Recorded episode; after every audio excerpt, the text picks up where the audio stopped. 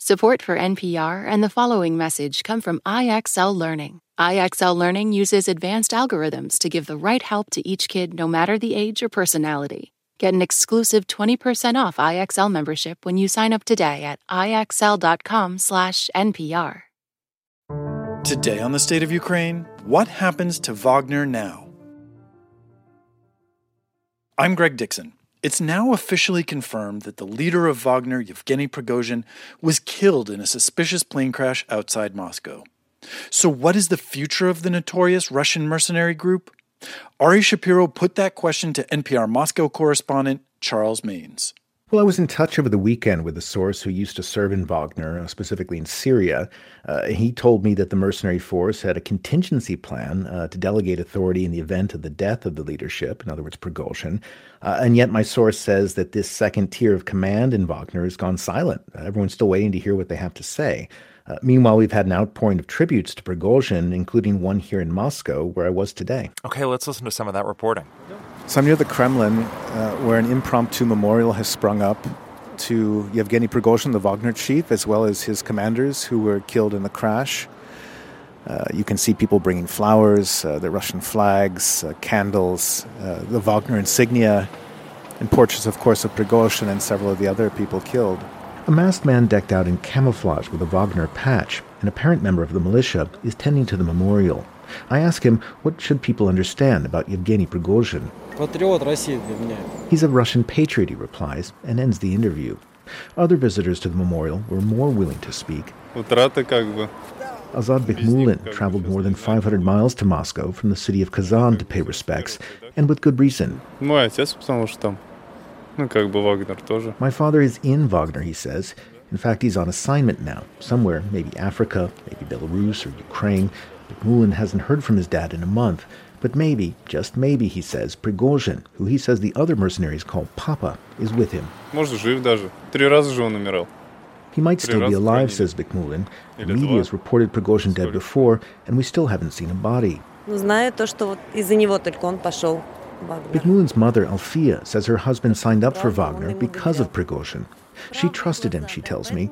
He was with the people and told the truth, and that's why the leadership didn't like him. He looked like a, a guy uh, who put his principles over over the Russian propaganda. Ivan is a 23 year old lawyer by training who refused to give his last name out of concern for his safety.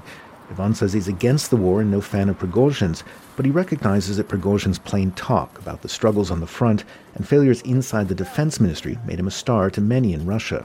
Because he gained his points when he criticized the uh, Minister of Defense and uh, he chose this strategy that was pretty successful. Passing by the memorial on her way to the local Orthodox church, pensioner Irina Pavlova says Prigozhin's rebellion against Russia's military leadership in June of last month was his undoing, at least in God's eyes. I believe in God's will, she told me. Prigozhin had fulfilled his mission on earth, and the Lord came to take him away. Nastya, a local liberal activist who also won't give her last name, says whatever happened to Prigozhin's plane, it wasn't by chance. It was revenge for the uprising, she tells me, noting the crash came two months to the day after the rebellion. Someone, she says, took revenge.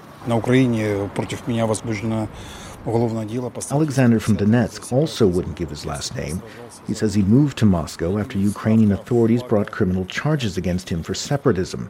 He says Prigozhin died for speaking the truth about a failed war. 99.9% of people know what happened, he says, but you know where we live and why we can't say it out loud. Voices at a memorial to Yevgeny Prigozhin near the Kremlin, brought to us by Charles Maynes, who is still with us. And you mentioned there is a lower tier of Wagner commanders, and they've been silent so far. What are the stakes for them? Well, Wagner is the most famous of the private mercenary groups in Russia, but it's far from the only one. Uh, there are already reports that these other groups and the defense ministry are vying for Wagner's spoils. It's contracts in Africa, Syria that made Prigozhin a wealthy man. Uh, as to the lower Wagner command, in conversations I've had, uh, including today, the sense is that simmering anger Prigozhin tapped into over the way the war in Ukraine has been run, it's still there. NPR's Charles Maynes in Moscow. Thank you. Thank you.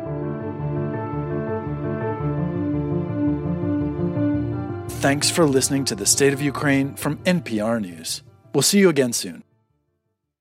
This message comes from NPR sponsor Vuori, a new perspective on performance apparel. Clothing designed with premium fabrics, built to move in, styled for life. For 20% off your first purchase, go to vuori.com slash NPR. Support for NPR and the following message come from IXL Learning. IXL Learning uses advanced algorithms to give the right help to each kid no matter the age or personality. Get an exclusive 20% off IXL membership when you sign up today at IXL.com/NPR. It's a high stakes election year, so it's not enough to just follow along. You need to understand what's happening so you are fully informed come November. Every weekday on the NPR Politics Podcast, our political reporters break down important stories and backstories from the campaign trail so you understand why it matters to you. Listen to the NPR Politics Podcast wherever you get your podcasts.